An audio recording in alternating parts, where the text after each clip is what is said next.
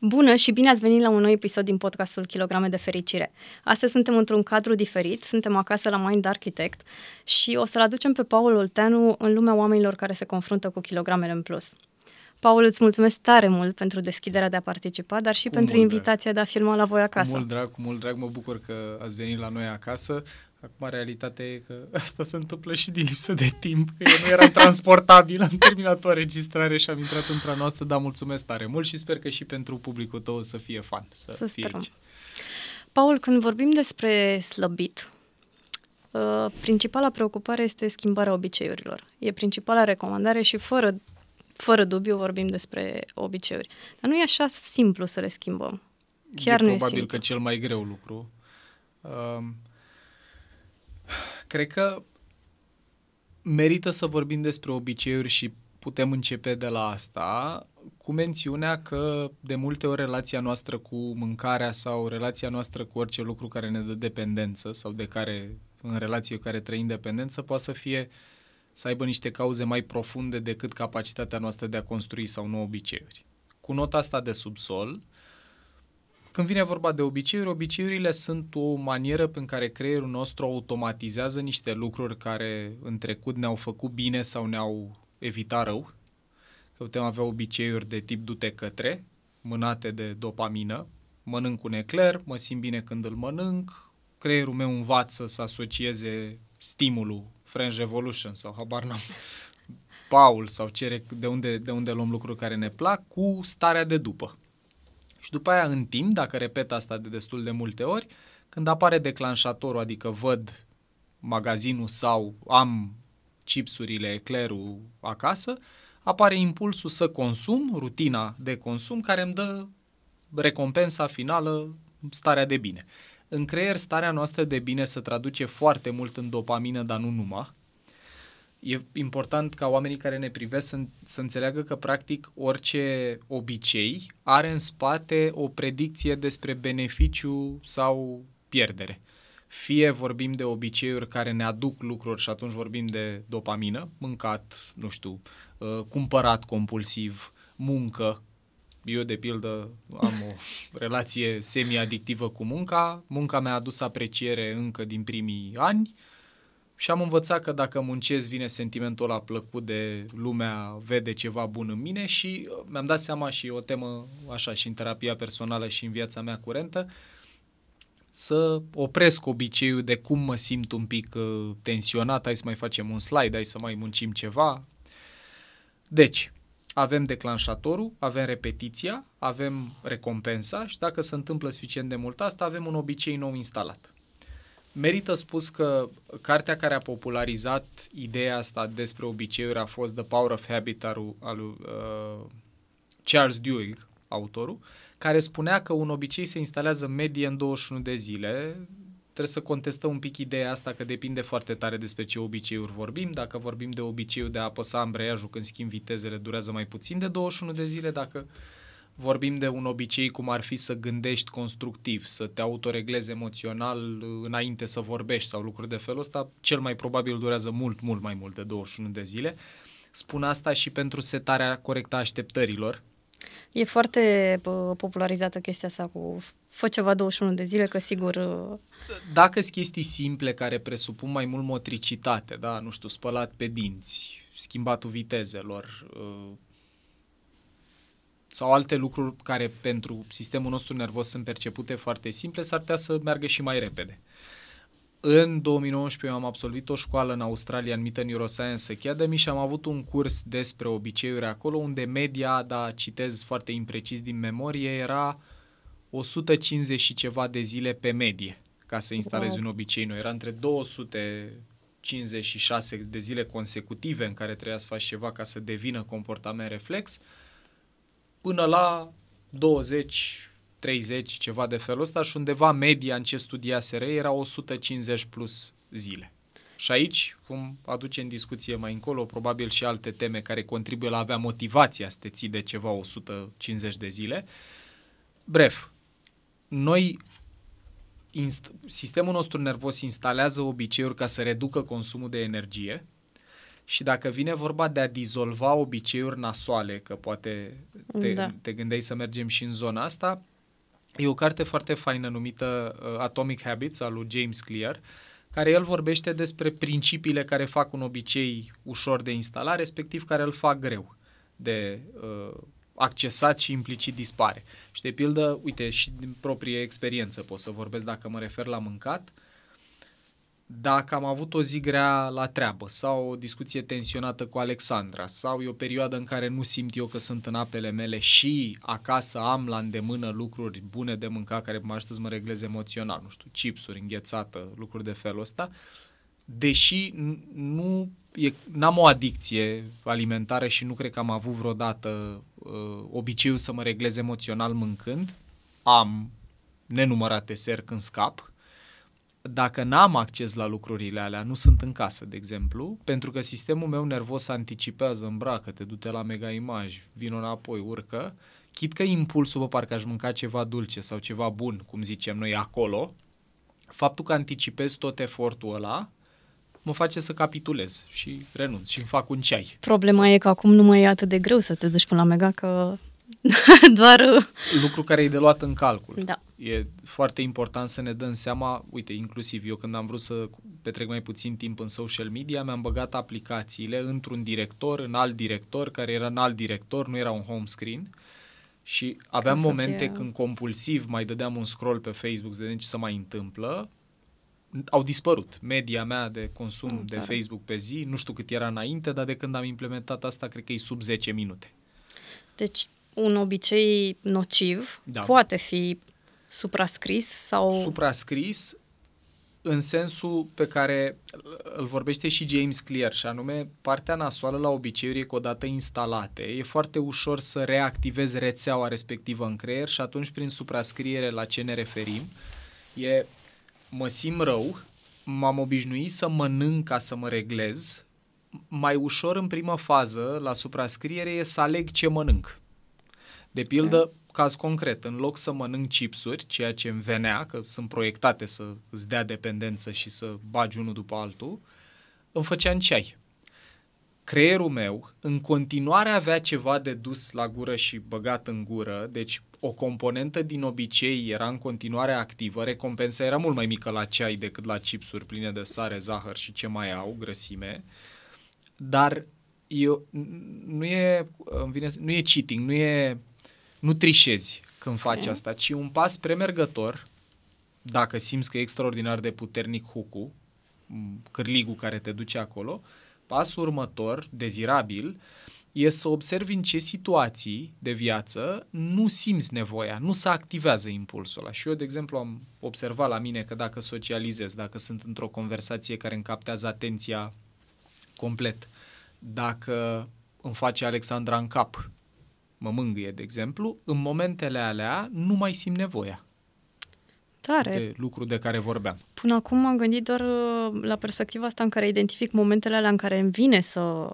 mănânc emoțional, dar nu m-am gândit niciodată să le identific pe alea când nu simt nevoia și să le aduc mai mult în viața mea. Asta, practic, că se leagă cumva de ideea asta de adicție, de care vorbește și Gabor Mate în multe cărți, de la The Realm of Hungry Ghosts până la The Myth of Normal, asta nouă, a lui.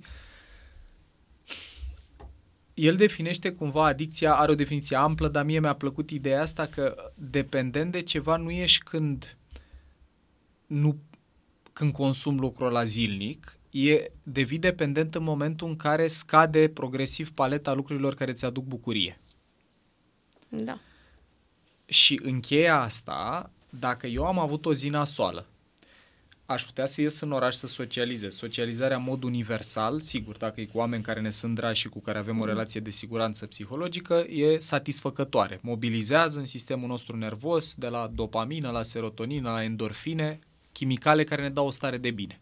Aceleași chimicale, aceleași rețele cerebrale care se activează și când mănânc până când nu mai pot și atunci cum 90 sau 80% din serotonină e produsă în stomac, o să trăiesc o stare de bine de sedare, dar pe fond de că mi-am umplut burta.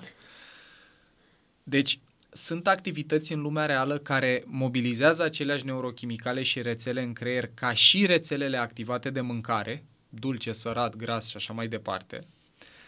Prima idee. A doua idee, de ce cred că e util să ne uităm la, băi, există momente în care nu simt nevoia să fac asta, nici nu mă gândesc să fac asta, nu știu, mă observ, uite, a trecut o zi și n-am simțit nevoia să fumez, sau a trecut o zi și n-am simțit nevoia să mănânc ceva bun, pentru că momentele alea ne arată de ce avem de fapt nevoie. Și atunci, dacă putem să ne uităm la mâncatul compulsiv, la obiceiul de a mânca pentru a te regla emoțional – și a vedea, ok, de ce am eu de fapt nevoie ca să mă reglez emoțional ce e diferit de savarina asta, sau de eclerul ăsta, sau de chipsul ăsta, sau de cartofii ăștia, cred că e altă viață. Mm, nu e neapărat suficient, adică s-ar putea să-mi dau seama, eu am nevoie de conexiune socială, dar e mult mai ușor să comand o pizza decât să cultiv relații da. de prietenie, mai ales dacă trăiești în București, unde durează o oră să ajungi dintr-un loc în altul, aproape oriunde ai locui. Uh, dar e important să înțelegem mecanismul. Odată dacă încă nu suntem acolo, n-am instalat obiceiurile, nu trăim încă adicția, dar vedem că am început să creștem miza, cum îmi împărtășeai da. tu înainte să începem înregistrarea, că la tine startul a fost cu da, cu o cantitate mici până... mică și treptat, treptat. Și aici mai e un lucru de adus în discuție și anume adaptarea hedonică. Noi avem și un material în mindarchitect.ro despre asta. Adaptarea asta hedonică e un principiu al rețelei de dopamină, de motivație din creierul nostru, care spune așa că cu fiecare unitate succesivă de consum scade plăcerea. Și e logic. Dacă eram un mamifer care mânca banane și am mâncat trei banane, era firesc să-mi scadă plăcerea la banane, percepută subiectiv, ca să caut și mandarine sau roșii sau cartofi, ceva care îmi dădeau nutrienți mm. diferiți sau în dat gene mai departe, e motivul pentru care nu mai avem la fel de multă atracție dacă nu o cultivăm proactiv peste 10 ani de când suntem într-o relație versus în prima săptămână. De ce aduc asta în discuție? Pentru că dacă încep să observ că am început să mă reglez emoțional fumând, fumatul crește nivelul de dopamină în circulație cu 250% în primele secunde și se absorbe foarte repede, deci îți vine să fumezi una după alta. Motiv pentru care țigările dau și foarte mare dependență. Dacă văd că bag una pe săptămână sau una pe zi și am început două și după vreo două luni sunt la trei sau patru și observ asta, călărețul, da, mintea mea conștientă vede ce fac, ăla e un moment bun să-mi dau seama că, mă, poate nu fi problematic că fumez trei pe zi versus un pachet, dar ești pe drum. Și e mai ușor să faci drumul de la 3 la un pachet decât de la niciuna la una. Da. Aici e partea interesantă, că odată ce începi să activezi rețeaua, e foarte ușor să tot crești cantitatea, un pic în fiecare zi, și îți dai seama peste 2-3 ani că fumezi jumătate de pachet de țigări pe zi sau unul pe zi, caz în care chiar avem o problemă de sănătate serioasă. Și îți va fi mult, mult mai greu după ce ai ajuns la pachetul ăla, după 2 ani de Absolut. repetat, îți va fi mult mai greu să schimbi obiceiul ăla. Mai zic o idee care e tot din registrul ăsta neuro despre rețeaua de recompensă și dopamină. Mâncatul Ăsta e dintr-un episod al lui Andrew Huberman despre dopamină, sursa originală. Deci mâncatul crește nivelul de dopamină cu 100, îl dublează cu 100%, ciocolata cu 150%, wow. sexul cu 200%, dar nu poți să-l faci oricând și nu poți când ți-e rău oricând să apelezi la asta, fumatul cu 250%, jocurile, cocaina și amfetaminele cu 1000%, motiv pentru care dau dependență big time. Și jocurile video, care sunt o altă formă de adicție și o pun în, în seria asta, nu care avea legătură cu mâncarea, dar tot pe același sistem în creier se bazează, între fumat și jocuri și cocaină. Deci între 250 și 1000%. Eu am listat o serie de activități care sunt plăcute pentru foarte mulți oameni, de la mâncat la mâncat ciocolată, la fumat, la sex, la uh, jocuri, uh, activitățile astea se sprijină în creier pe niște rețele pe care noi le avem pentru supraviețuire. Dopamina e necesară, de pildă, dacă distrugi neuronii dopaminergici unui șoricel și îl lași la o lungime de șoarece de mâncare, deci efectiv el e aici și mâncarea e aici, nu să mișcă o lungime de șoarece ca să mănânce. Dopamina asta e foarte importantă pentru supraviețuire. Problema e că noi trăim într-o lume care a deturnat rețea, rețeaua de dopamină și sistemul dopaminergic, by design de multe ori, proiectate să fie așa, de la fast food, la chipsuri, la dulciuri, la shopping, la uh, lucrurile în jocuri video care sunt proiectate de armate, de analiști comportamental de natură să mobilizeze dopamina aia și de ce am adus asta în discuție pe lângă privitorii a înțelege mai bine mecanismul ăsta uh, al rețelei de recompensă, mai e o chestie foarte parșivă. Când cumulezi recompense,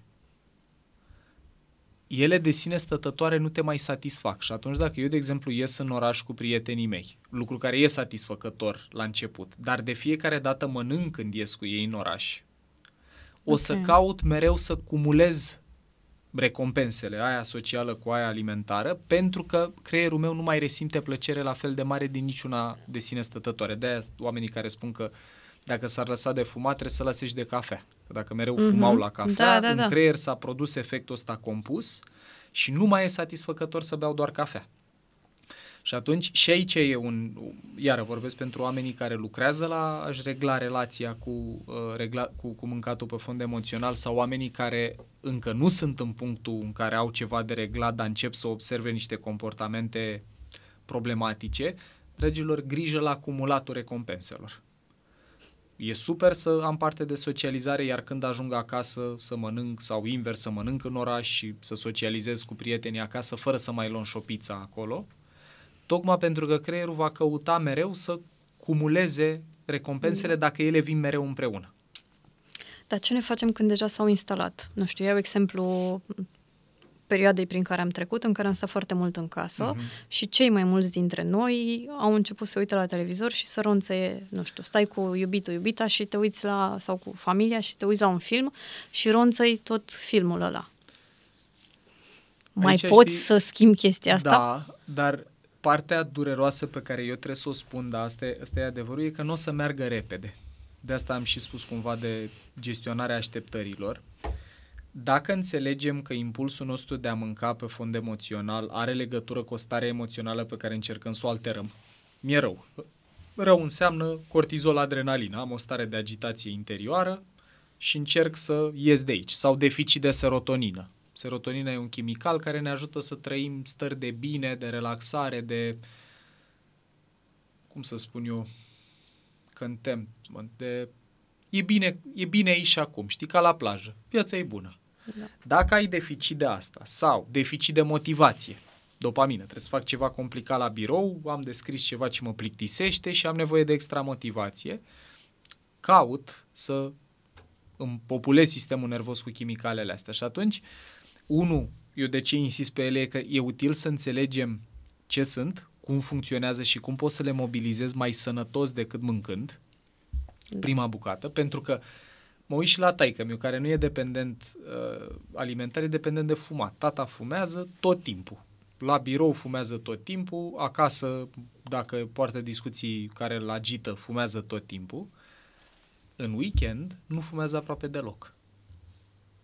Pentru că acolo nu resimte stresul, cortizol, stresul. adrenalină, deci nu are relieful ăsta neurochimic care la el mobilizează obiceiul obiceiul există deja din liceu sau când s-a apucat de fumat, dar n-apare declanșatorul. La el declanșatorul e o stare în sine. Nu mai trebuie să vadă un magazin sau un film. Când se simte rău, elefantul, pilotul automat, da. sistemul 1, caută direct țigările. Și atunci un lucru de făcut este să mergem la terapie sau să practicăm autoreflecție sau să ascultăm episoadele tale și după aia să mă întreb, băi, ce anume caut eu când bag biscuitele ăsta în gură. Ce vreau eu de fapt să-mi iau de aici?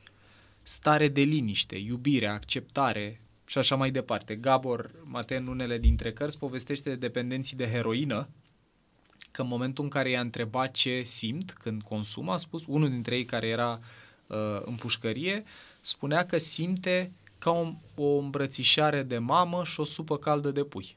Wow.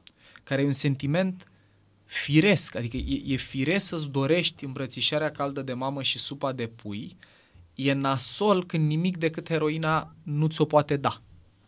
Heroina fiind mai complicată adictiv decât mâncarea. Dar aș spune că n-am un răspuns simplu, știi, gen scoateți biscuiții din casă și ai rezolvat problema, dezinstalează-ți aplicațiile de comandat mâncare, deși toate astea poate să meargă tactic, dar strategic, fundamental, trebuie să ne dăm seama ce îți lipsește de ai nevoie de genul ăsta de stimul extern care să te populeze cu neurochimicalele alea. Aș mai spune ceva ce, iară, nu, nu e un tip and trick și trăim, din păcate, în perioada în care oamenii vor soluții rapide, strict.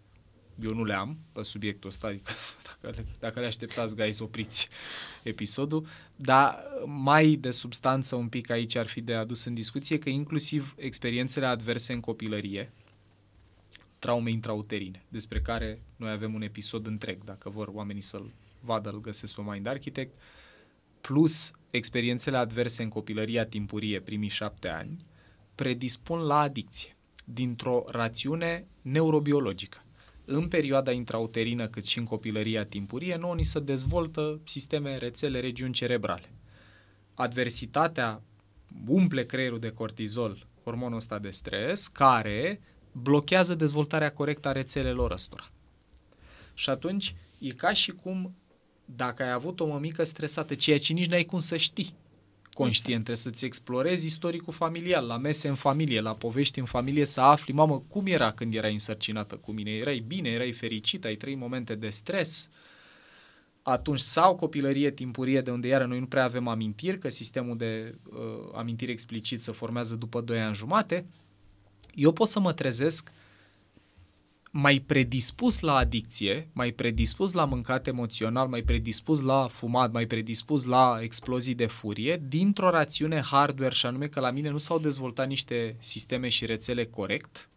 E ca și cum îți pică curentul, dacă vrei, în timp ce da. să suda, nu știu, bârnele care țin casa să sudau, pică curentul. Ok, am continuat după aia, dar nu s-a format tocmai corect unul la mână. Uh, și e de luat în calcul de ce? Pentru că noi ne uităm de multe ori la uh, problemele cu greutatea ca, băi, o alegere.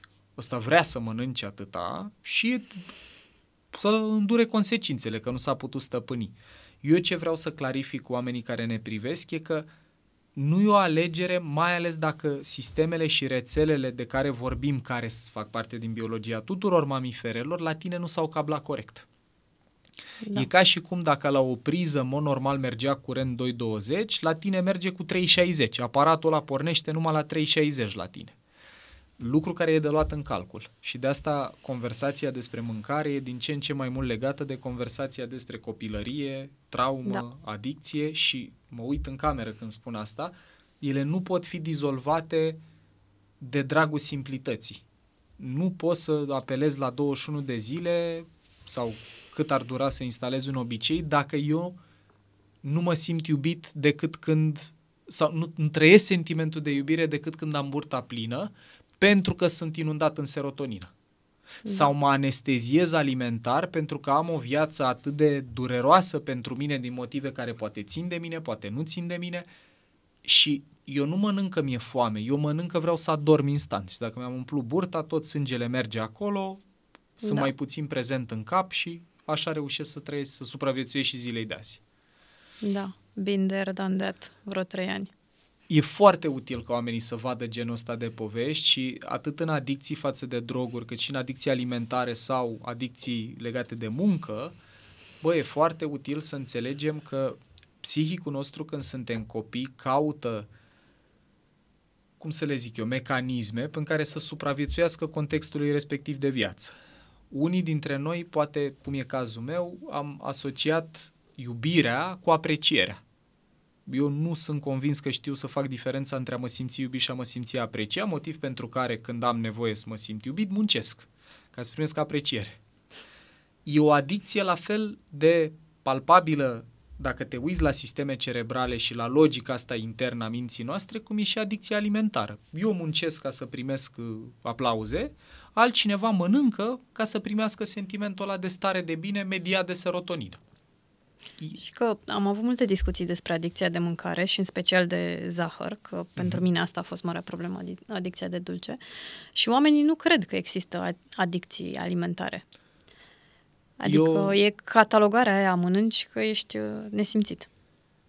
Nu. Eu aș mai aduce, iar mi se pare că oamenii care nu cred ar trebui să citească cărțile lui Gabor, care este un medic care a adus copii pe lume și un psihoterapeut care are o școală de terapie și un om care a văzut pacienți de la dependenți de droguri la dependenți de altele, un om cu 40 plus ani de experiență, deci eu n-am niciun credential personal care să egaleze ceva din ce are el, care în două cărți, una dedicată complet adicțiilor și alta dedicată așa unei analize a lumii în care trăim, ne confirmă negru pe alb că toate adicțiile au în spate o cauză traumatică. Psihicul da. nostru, dacă te uiți la animale, cățelul pe care eu l-am acasă poate să mănânce o dată până îi să face rău că îi place foarte tare ceva, dar nu să mănânce de fiecare dată lucrul ăla mă uit la câinele părinților mei, de exemplu, un cățel proaspăt luat de pe stradă, ăla poate să mănânce două franzele întregi pentru că el nu știe când o să mai primească mâncare și de ce dau exemplu ăsta? Că dacă și la un sistem nervos atât de rudimentar în comparație cu al nostru, cum e al unui câine, poți să vezi o mare diferență de relație cu alimentația. Unul care refuză și cremvuș dacă te joci cu el, Queenie, uh-huh. cățelul meu și al Alexandrei și unul care mănâncă probabil până îi se face rău pentru că în perioada lui timpurie n-a avut parte de mâncare, vezi cât de mult din relația cu mâncare are legătură cu experiențe timpurii de viață. Da. Un alt lucru care merită spus aici e că vedem că nouă ne lipsește autocontrolul, da? Și tu știai că e nasol să mănânci zahăr și eu știu că e nasol să mănânc zahăr și problema nu e că în momentul în care mănânc eclerul nu sunt conștient că există niște efecte adverse. Problema e că ce numim noi conștient, adică călăreț, cum îi spunem noi Mind Architect, cere foarte mult consum de energie, se bazează pe cortexul prefrontal și asta e cea mai energofagă regiune din creierul nostru care se și maturizează la 25 de ani. Deci, practic, dacă eu dezvolt o adicție alimentară când aveam 10 ani, capacitatea mea de a mă autocontrola, să zic, bă, nu-i bine, nu mă mai încap hainele, râd copiii de mine la școală, trebuie să fac ceva să mă opresc, chit că te prinzi, nu te ajută hardware-ul să te inhibi. Nu ai aparatura construită în parametri. Exact. Aia se întâmplă spre 25 de ani. Unul la mână. Și doi, toate obiceiurile de care noi vorbim, schimbatul vitezelor la mașină, spălatul pe dinți, băgatul mâna în punga de chipsuri și dus la gură, sunt activități performate de structuri subcorticale. Adică structuri care consumă foarte puțină energie.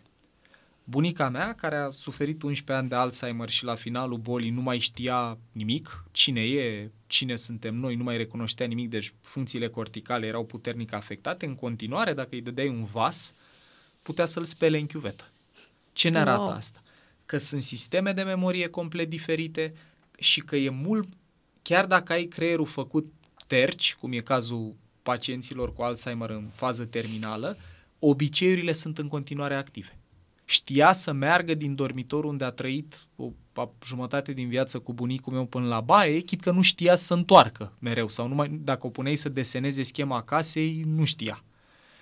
E foarte util ca oamenii care ne urmăresc să înțeleagă că obiceiurile locuiesc în altă parte în creier decât voința sau motivația și că un om care are obiceiul să se regleze sufletește emoțional mâncând, alege doar în măsura în care are și călărețul prezent să spună, băi, nu pot. Dar dacă vreodată ați țipa la cineva drag pentru că nu mai aveați autocontrol sau ați ridicat mâna la copil sau uh, ați spus la birou ceva ce ați regretat după, dragilor, dacă voi considerați că aia să poate numi alegere, așa o fi.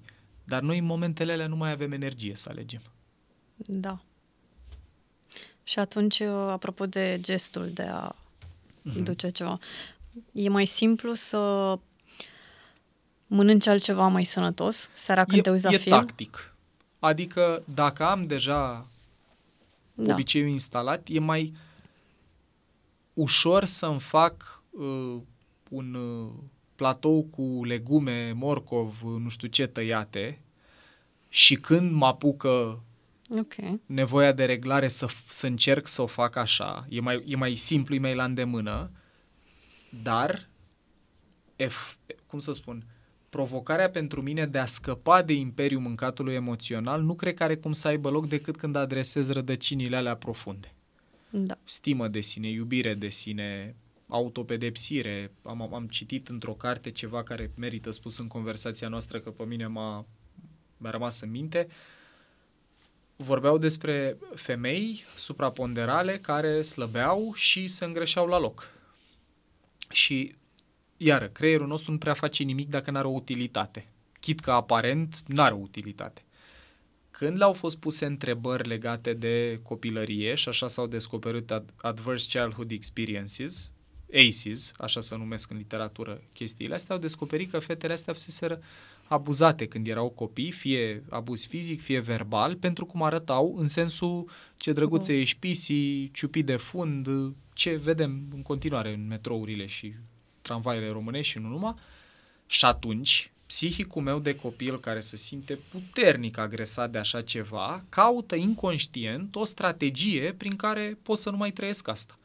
Dacă am început să mănânc și am văzut că nu mă bagă nimeni în seamă în contextul în care am devenit supraponderal sau am văzut o colegă care era așa și am văzut că ea nu pățea ce pățeam eu, ce descriau acolo e că multe persoane continuau să mănânce nu pentru că aveau nevoie să regleze emoțional, ci pentru că în spațiul ăsta al supraponderalității găseau liniște. Da, și nu mai erau agresate. Sau îmi vine în minte altă, altă poveste cu o persoană a cărei mamă i-a spus toată viața graso, uite-te la tine cum arăți și așa mai departe. Ea având o personalitate mai antiregule, antisistem, în viața adultă ea mănâncă ca să o enerveze pe maică sa. Wow. E nemulțumită de faptul că arată altfel decât cum crede ea că ar trebui să fie, de definiția ei despre sănătate sau estetică, dar și asta merită să mă întreb. Deci nu numai când nu simt să mănânc. Mă, dar ce pierd dacă n-aș mai fi? O întrebare din coaching asta. Ce da. pierzi dacă n-ai mai face asta? Și dacă răspunsul e nimic, numai câștig, mai gândește-te un pic. Ca la mine cu munca. Paul, ce pierzi dacă nu mai muncești atât de mult? Păi doar niște bani și nu-mi pasă neapărat uh, de diferența aia. Ești sigur că doar niște bani? Păi stai că e și niște apreciere totuși, că la podcast, la cursuri, oamenii mă ascultă, mă apreciază, ok. La ea e mult mai greu să renunți. Mai ales dacă n-ai un substitut. Adică dacă în viața ta în rest, și de-aia vorbesc că e atât de important mediu, relația cu familia, relația cu prietenii, cât de împlinitoare e munca. Pentru că relație cu familie, relație cu prieteni, mișcare, poate vorbim, satisfacția muncii, toate astea mobilizează aceleași neurochimicale pe care le mobilizează și mâncatul, fumatul, drogurile, jocurile video. Da. Și atunci, dacă reușesc să țin relieful la neurochimic populat cu chimicale care îmi dau stări de bine, slăbește impulsul să le iau din obiceiul meu cu mâncare. Da, uite și eu am simțit nevăzută o bună perioadă și aveam nevoie să mă fac vizibilă.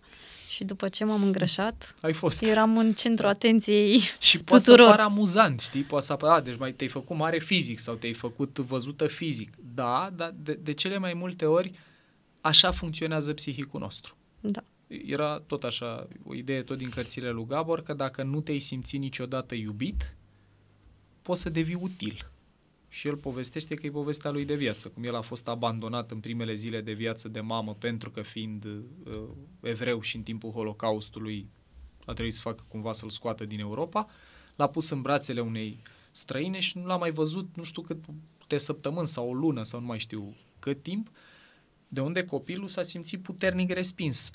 Asta nu ți minte conștient, dar rămâne stocat în sisteme da. de memorie inconștiente, memorie implicită.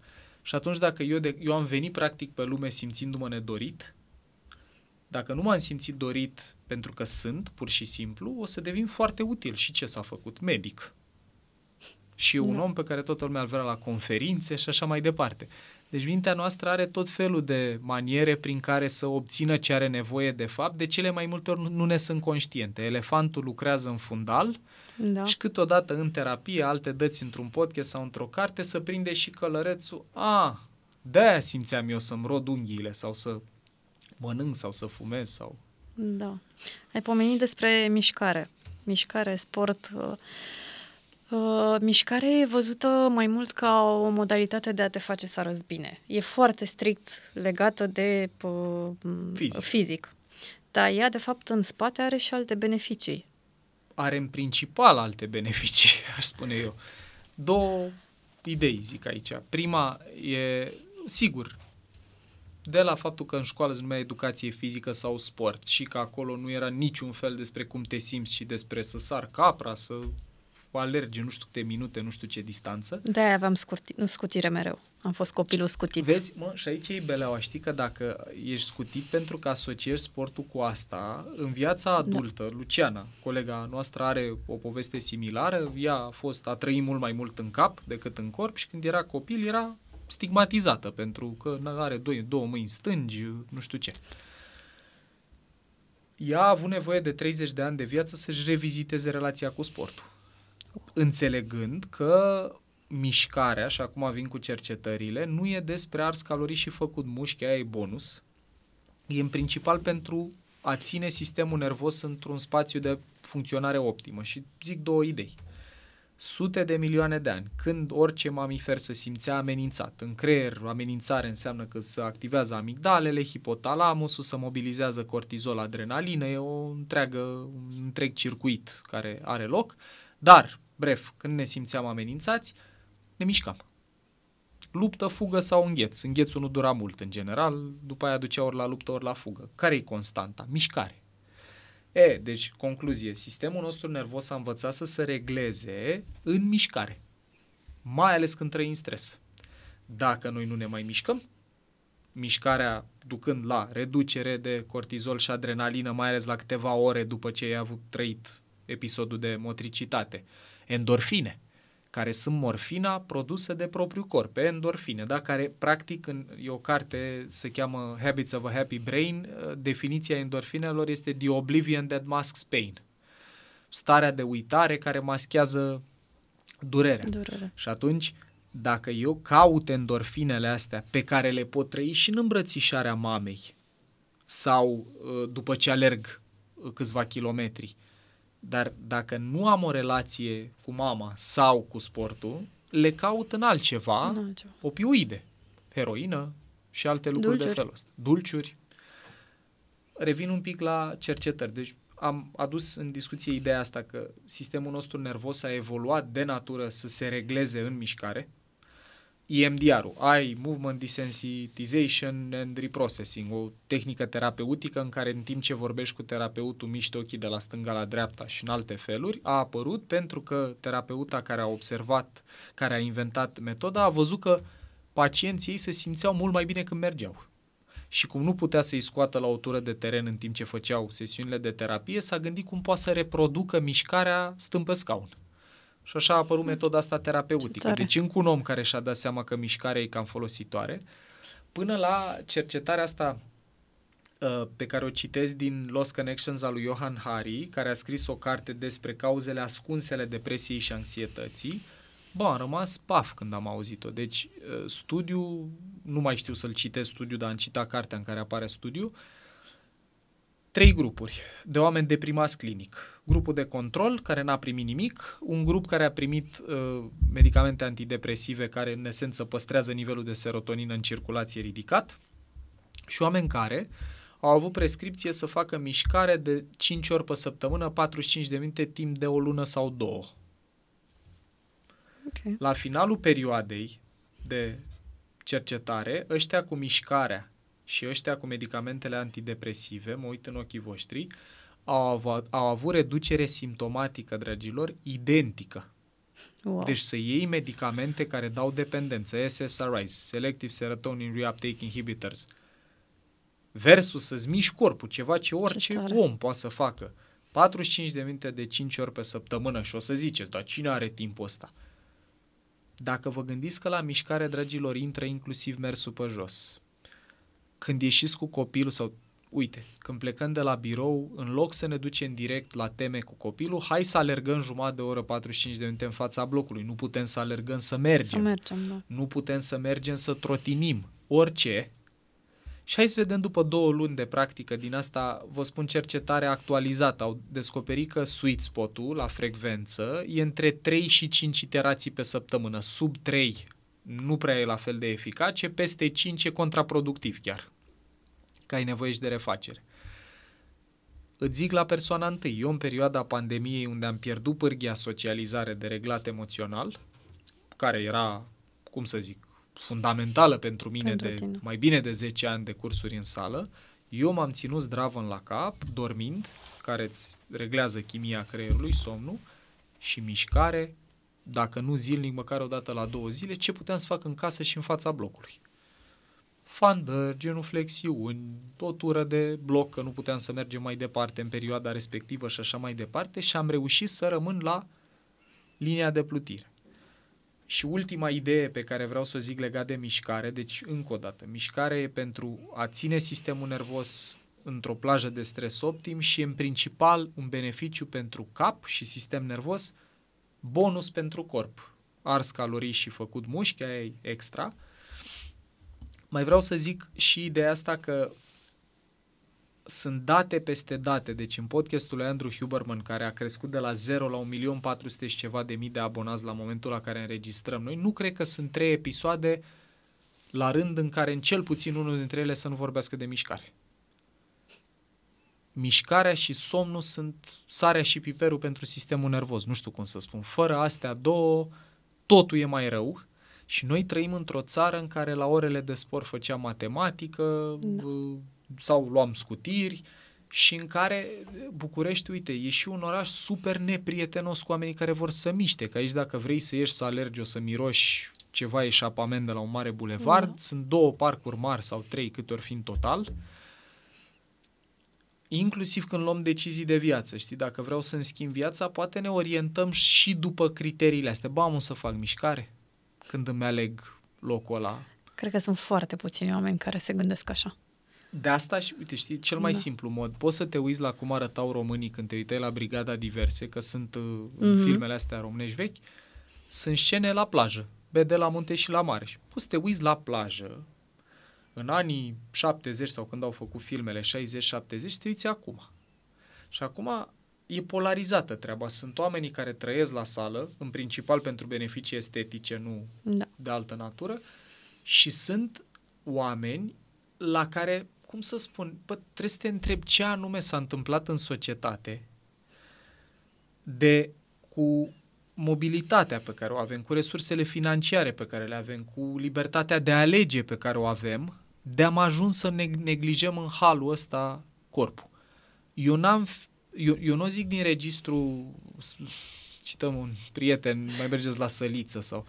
Eu n-am, nu, nu e despre pe- preferințe estetice. Nu.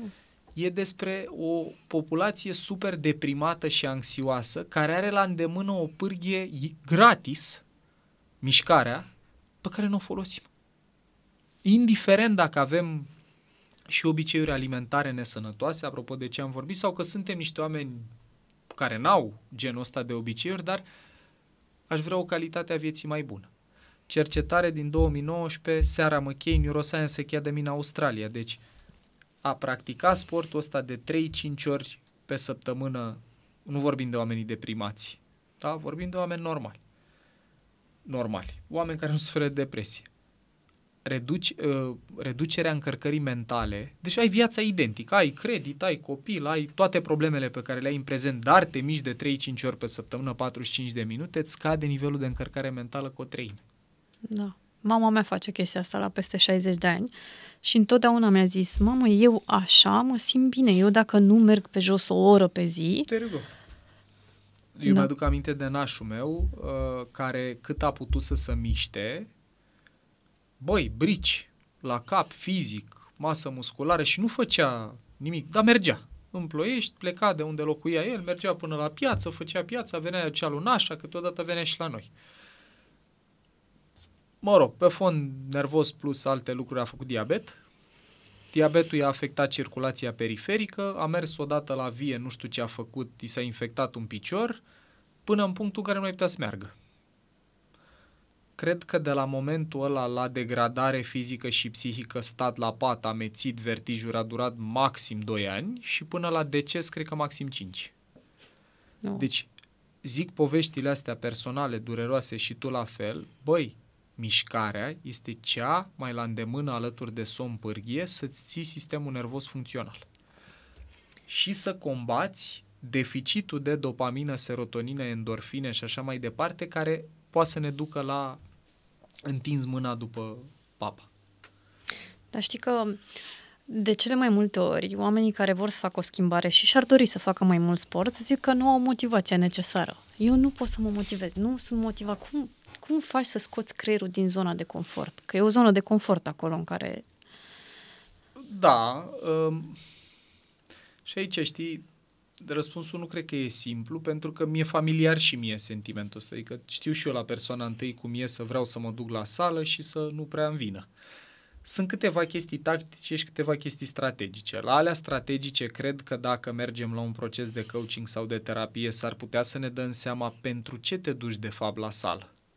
Că uite, dau așa ca perspectivă. Hai să spunem că nu ai o problemă cu greutatea. Dar una e dacă te duci la sală că vrei să nu te mai judece oamenii că nu le place cum arăți. Care poate nu-ți dă așa mare motivație. Eu am un prieten care a zis, băi, eu am calculat. Niște femei pot să atrag, chiar și arătând cum arăt eu, el nefăcând sport deloc, pentru mine, cu metabolismul meu, să mă duc la sală cât să mă duc în altă ligă de atractivitate, nu merită. Ok, dar el, la el era strict pe criterii estetice. Dacă, apropo de mama ta sau mama mea sau alte persoane, îmi dau seama că, băi, eu mă duc să fac mișcare nu pentru că vreau să arăt mai bine, ceea ce s-ar putea să nu mă intereseze neapărat. Mă duc să fac mișcare pentru că așa sunt un părinte mai bun e o probabilitate mai mică să țip la copilul meu sau să-l troznesc, că încă practicăm asta în interacțiunea copiii. Sunt un, un profesionism mai, mai performant, cognitiv, pentru că reduc nivelul hormonilor de stres, cresc agitația interioară, ceea ce ajută o doză de adrenalină, e benefică, îți dă atenție, îți dă, capa- îți dă energie. Dacă pot să mă gândesc la mișcare în cheia asta, s-ar putea să am mai multă motivație. Asta e componenta strategică, deci să te întrebă de ce te duci de fapt. Că dacă te duci pentru 5 kg în plus sau în minus și e iarnă și e frig și stai în celălalt capăt al orașului față de parc sau sală, nu știu cine și-ar găsi motivație. Prima dată când m-am lăsat de sală, m-am lăsat într-o dimineață în care a nins atât de tare, era totul alb și zic, oh, nu mă mai duc. Și nu m-am mai dus vreo șase luni. Pe mine mă inspiră Vlad la conversația asta despre mișcare, că el, de exemplu, când îmi povestea de antrenamentele la ciclism, Vlad nu se ducea ca să facă picioare sau fund mai uh, apetisante, se ducea să se lupte cu el pe bicicletă, să-și depășească propriile limite. Știi? Și dacă te uiți și în filmele în care oamenii îndură adversitate fizică puternică, vezi Rocky. Rocky da. nu făcea aia că vroia să facă pătrățele, care e o motivație foarte superficială. Adică e greu să-ți găsești energia să te duci la sală pentru ceva de felul ăsta. Dar dacă te gândești că, băi, ies să alerg ca să pot să-mi duc strănepotul la școală sau ies, poate e prea departe, să, să, să pot să-mi ridic copiii în brațe, să n-ajung să mi se rupă coloana când îmi ridic copilul de jos sau... Uh, uite, recomandare, cred că am zis asta în nenumărate cursuri în mediul corporate, după ce ajungi acasă, fă un cadou copilului tău și înainte să urci după birou, dă o tură de bloc. În pas alert, mersul poștașului, dă o tură de parc sau ce ai la îndemână. Fă asta ca să fii un părinte mai bun. Ca să-ți golești, să, să descarci din frustrarea și energia pe care le-ai acumulat la birou, unde n-ai cum să nu te enervezi în cele mai multe locuri de muncă și înainte să te duci la copil și să o verși în relație cu el, mișcă-te un pic, da. du la capăt bucla aia de luptă sau de fugă pe care sute de milioane de ani toate mamiferele când se simțeau amenințate o mobilizau. Deci, pentru motivație, hai să vedem care e de fapt motivația sustenabilă, să văd dacă nu pot, ori cu reflexie, ori cu coaching, ori cu terapie, să-mi dau seama, bă, de ce fac eu asta de fapt? Doi, să-mi dau seama și ce pierd dacă o fac, că s-ar putea să am altă miză mai mare, apropo de ce vorbeam mai devreme, care să mă țină în zona da. așa numită de confort. Și trei, cred că și niște chestii tactice pe care le putem face fără probleme. Dau exemplu. În cartierul în care ne-am mutat, față de sala unde m-am obișnuit să merg, e o distanță de, nu știu, 25-30 de minute cu bicicleta, 45 cu mașina în București. Mm, nu mai ajung Ești. așa des. Știi, weekend sau alte momente, dar pentru că înțeleg cât de importantă e mișcarea pe balconul, dat fiindcă e, un, e o locuință nouă, pe balconul din spate al casei este, mi-am pus bară de tracțiuni, am luat benzi și alte lucruri ca să mă mișc acolo. Alta e dacă trebuie doar să-mi iau shortul pe mine și să mă duc acolo unde n-am televizor, nu folosesc camera aia la altceva ca să nu-mi vină asta, mai stau un pic la birou, mă mai uit la ceva. Deci sunt chestii tactice, de la a avea aparatură de sport la îndemână, la a te comite social la o formă de mișcare, să mergem împreună la o clasă de yoga sau împreună la mm. alergare, mă, s-ar putea să nu vină să alerg ca să mai slăbesc 300 de grame azi. Dar s-ar putea etica mea profesională sau ca om să zic, bă, nu pot să, dacă Vlad vine la 5 dimineața, merg și eu acum, că mi-e rușine să... Exact. Deci sunt o, sunt, sunt o serie de pârghii dincolo de alea de profunzime fără de care nu se poate. Hai să vedem dacă nu e o traumă care mă ține acolo, hai să vedem dacă nu sunt cumva dependent de chestia asta care are da. resorturi mai profunde decât că am mâncare la îndemână, dar pe urmă să-mi fac abonament la o sală sau la un spațiu care e lângă mine, unde una e să anticipez 45 de minute până zăpadă, alta e să anticipez 5 minute până zăpadă. Da. Altă viață. Una e să mă gândesc că mă duc să mă mișc pentru estetică, pătrățele, mușchi, poate dacă mai sunt și într-o relație, gata, chiar că nu mă mai interesează dacă mă accept așa cum exact. sunt, știi că se întâmplă asta de multe ori, ca oamenii să înceapă să arate mai rău când intră în relații. Dar dacă mă gândesc, ok, mă acceptă și mă iubește cineva pentru cum sunt, indiferent de cum arăt ceea ce e grozav și dezirabil, sistemul meu nervos are nevoie de asta să rămână tânăr, să nu fac Alzheimer, să nu mă degradez, să am capacitatea să-mi văd și nepoți sau copii, dacă faci genul ăsta de asocieri, cred că motivația începe să arate altfel. Da, ai dreptate. Eu în perioada de obezitate, pentru mine a fost o depresie cruntă. Obezitatea și, apropo că ziceam de mama cu plimbările ei, încerca să mă scoată și pe mine. Era foarte greu să mă scoată, odată pentru că nu mă simțeam ok mm. să ies, m-am izolat foarte tare din cauza asta. Uh, dar mi-era mult mai la îndemână dulcele meu, știi, în canapea, la televizor. După ce reușea să mă convingă să ies, când mă întorceam de la plimbare, mă simțeam foarte ok și eram mândră că am făcut chestia Ai. asta. Dar era mult mai confortabil să aleg... Țuc. Da. Știi, și contrastul interesant că după, în general, după sport te simți bine, la mâncat după ce mănânci te simți rău. Da. Când mănânci te simți bine, după te simți rău, la sport când da. te duci spre sală sau câteodată și când ești acolo te simți rău și după aia te simți bine. Exact. Iar mă leg un pic de niște idei neuroștiințifice. Ca să poți să amâni recompensa, să amâni gratificarea, trebuie să ai în control cortexul prefrontal, care poate să exercite inhibiție.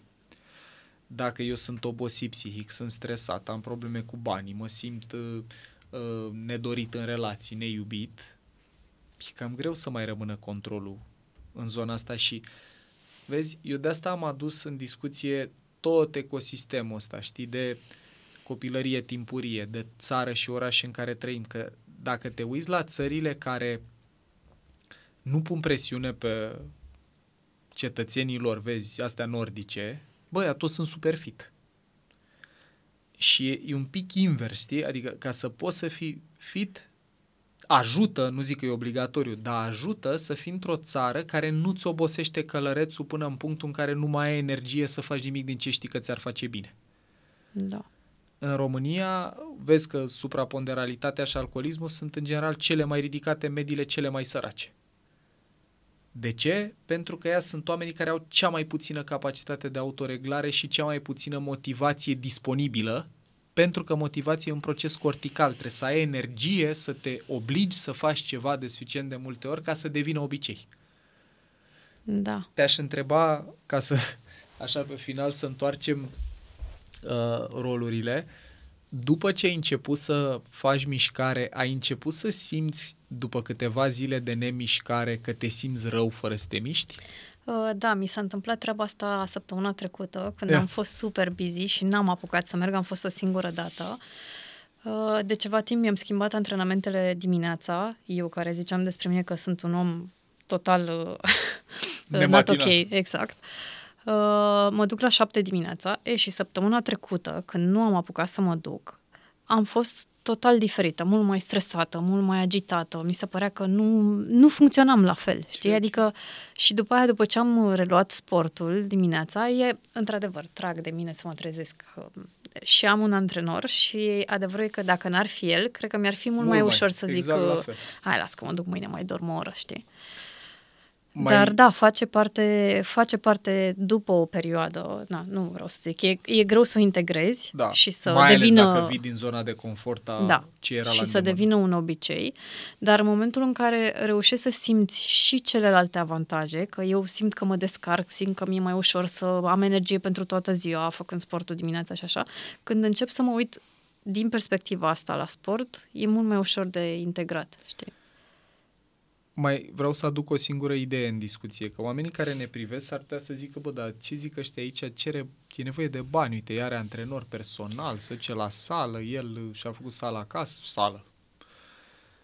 Da, clar, e nevoie și de niște resurse, mai ales dacă trăim într-un oraș cum e ăsta, da. Nu. Avem salarii clar. mai mari, dar trebuie să dăm o parte dintre ele pe mișcare, pentru că nu mai trăim într-un sat unde puteam să ies să alerg în pădurea de lângă sau să fac tracțiuni la o cracă de copac dar eu ce vreau să scot în evidență e că sunt și forme foarte, nu foarte ieftine, gratis de mișcare.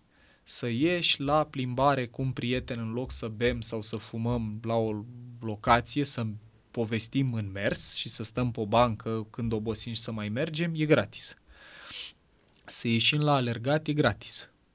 Să biciclim, poți să o faci cu o bicicletă care costă cât o mașină, poți să o faci și cu o bicicletă care costă câteva sute de lei efect, beneficiu pentru ce vorbim noi în, în înregistrarea asta e același. Și aș mai aduce o ultimă idee în discuție și anume importanța grupului. Dacă ești într-un grup de oameni unde toată lumea să mișcă, da. te cam inviți unul pe altul. Și iară, noi vorbim și despre kilograme de fericire, de mâncare, dar și mișcarea e importantă în ecuația asta. Și alimentar și, din perspectiva asta, grupul contează mult. Pentru că, uite, mă gândesc și eu ieri. Uh, am ieșit la plimbare în Cotroceni, că a fost un bazar cu Alexandra Cățelu și cu Luciana și Cedric, cu prieteni. După aia ei au mers la teatru împreună, eu m-am dus la sport cu un prieten. N-am pierdut componenta de socializare pentru că am ales să mă mișc. Da. Și a contat. Ne-am antrenat unul pe altul, făceam concurs care termină primul nu știu ce exercițiu, după aia am stat și am și socializat și cum creierul nostru caută profund nevo- nevoia asta de conexiune, e hardwire, de precablată în sistemul nostru nervos, cred că dacă ne uităm la mișcare ca la o chestie socială, probabilitatea să ne ținem de ei e mult mai mare decât știi dacă te gândești la tradiționalul film inspirațional de la Nike sau Adidas cu omul care aleargă singur pe drum. Aia e mișto în reclama lor, unde ea exact. nici nu exact. transpiră, sunt deja fit, sunt atrăgători pentru cei mai mulți dintre noi. E nevoie de un pic de imbol din exterior și un imbol foarte puternic ăsta social. Poate să ajute, uite, iar în Brașov, îmi tot vin în minte exemple, unde Vlad a trăit câțiva ani, iar eu încerc să ajung cât pot de des acolo. Păi uitam la copii. Trăind în orașul ăla, copiii când socializează ieși să dau cu bicicleta sau fac sport la părculețele astea cu aparate, cu chestii care, care au fost construite acolo, că tot orașul te invită să te miști. Da. În București, dacă ești la plimbare pe Magheru sau pe Calea Victoriei, îți vine să consumi. Ori mâncare, ori haine, da. ori poșete, ori... Adică și mediul contează rău de tot în, în schema asta și în zonele cu centagenari de pe planetă, știi, Blue Zones, e uh, Okinawa, de unde era Mr. Miyagi din Karate Kid în Japonia, Icaria în Grecia, Sardinia în Italia și mai sunt încă vreo două, nu le mai știu pe din afară, s-au uitat la ce au în comun oamenii ăia care ajung la 100 de ani. Comunitate, care, iar și la da. subiectul ăsta contează tare, că dacă ne întâlnim să mâncăm pizza împreună, alta e dacă ne întâlnim să ne plimbăm în exact. parc împreună. Unu. Doi, să mișcă natural, adică bătrâna ca să aibă apă de băut seara, centagenarea, trebuie să meargă totuși la fântână să scoată apa sau să meargă până la magazinul care e la poalele casei ei. Și mișcarea aia o faci vrei, nu vrei. Nu poți să stai pe canapea să comanzi de pe Glovo, Bolt, Taz, whatever, aplicații să vină acasă și pe lângă componentele astea două, vorbesc un pic și despre tipul de mâncare, că dacă te uiți pe harta lumii, toate locurile astea cu centagenare au climat mediteranean, care are o valență și în mâncare, dar și în faptul că e clima prietenoasă, poți să te miști cam tot anul, că pe acolo iarna nu minus 20 de grade. Da, iar vedem constantele astea. Grup, mișcare naturală, niște atenție și la ce mănânci, nu doar cât, și avem mult de luați și de acolo, știi? Mi se pare că multe drumuri duc, duc, duc la Roma, că te uiți la ei, că o iei neuroștiințific, o iei psihologic, cu ei efectiv pe reflexie personală. Mă, în ce momente n-am avut nevoie să da. bag nimic în gură? Tutun, ciocolată? Hm. A, când eram cu prietenii și ce făceam? Ceva nou, când am mers la laser tag. A, și m-am și mișcat, m-am simțit și bine. Ascultându-te, îmi dau seama că eu fix lucrurile astea le-am exclus din viața mea în perioada cu obezitatea. Nu m-am mai mișcat, pentru că na, nici fizic nu mai puteam.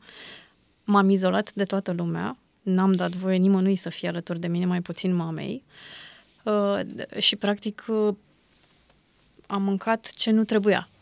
Adică mi-am... Uh... Și spirală în jos, presupun, da. că fiecare dintre ele exact. te adâncea într-o stare exact. care îți cerea și da. mai mult. Simțeam nevoia de socializare foarte mult, dar mi-era rușine pentru că na, primeam eticheta de om gras și mi-era rușine cu chestia asta, așa că alegeam să mă izolez.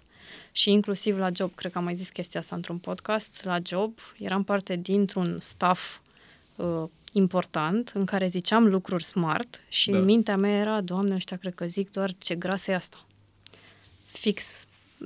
Adică era efectiv, îmi controla, da, tot. era și anula tot ce eram eu ca om. Bun, da. da. Eu îți mulțumesc că împărtășești asta, că poate mulți din oamenii care se uită empatizează și cred că inclusiv de genul ăsta de povești avem nevoie, știi? Să auzi că, bă, am trecut până asta, am simțit cum e să poate rezolva, uite ce a mers la mine, poate parte din ele merg și la tine. Și cred că e nevoie și să aducem normalitatea în față, pentru că în social media suntem expuși la foarte multă perfecțiune. Și pentru un om, mă raportez acum la problema mea, pentru un om cu probleme mari de greutate, să vadă în social media că toți ceilalți sunt perfecți și cu pătrățele, cum ziceai și așa, nu îl ajută deloc. Mai mult îl adâncește acolo, mm-hmm. știi? Și mi se pare că e important să vorbim despre o problemă reală care da. afectează din ce în ce mai mulți copii. Da. Că, cum ziceai, te uiți pe stradă, nu ai nevoie de studii să vezi că obezitatea e o problemă și în rândul copiilor. Da. Și cred că e nevoie de cât mai da. multe da. voci care să vorbească despre lucrurile astea. Social media, în mod particular, băi, mi se pare că contează și ce curatorizezi. Adică dacă urmărești numai oameni pe care îi urmărești pentru estetică, că e primul lucru care ți iese în evidență, s-ar putea să nu-ți dai seama, dar îți formează un tipar inconștient despre ce înseamnă un om atrăgător și dacă te raportezi la niște oameni care din asta trăiesc, că, iar da. dacă urmărești influencer, oamenii ăia sunt parțial plătiți și pentru că arată cum arată ei, casa, copilul și așa mai departe. Uh, e foarte problematic dacă referința ta e, știi, dacă eu îmi compar apartamentul cu ce văd în revistele cu case curatorizate. Da. Acolo e o echipă care asta face, face casa aia să arate cât se poate de bine, să elibereze dopamină în creier când te uiți la imagini. Eu personal curatorizez la ce mă expun. Psihic.